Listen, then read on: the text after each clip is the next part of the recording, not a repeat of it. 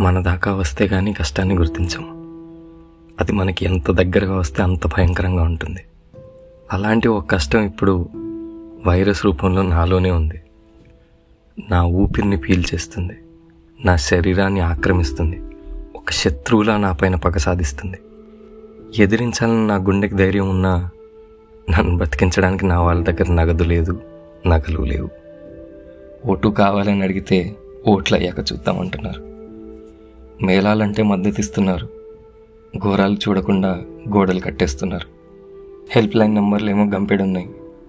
అందులో ఆదుకునేవి గుప్పెడైనాయి. అందుకే ఏ సూదైనా ఒక సూది ఇప్పించకపోతాడా అని ఆశగా చూస్తున్నా. ఈ వ్యాధి మనకి విధించే ఘోరమైన శిక్ష ఏంటో తెలుసా? చివరిసారిగా మన వాళ్ళని గట్టిగా పట్టుకొని ఏడుద్దామన్నా గ్లాస్ డోర్ దాటి రానివ్వదు. చివరికి ఏదైనా అయితే ప్లాస్టిక్ కవర్ నుండి మనల్ని బయటికి తీయనివ్వదు.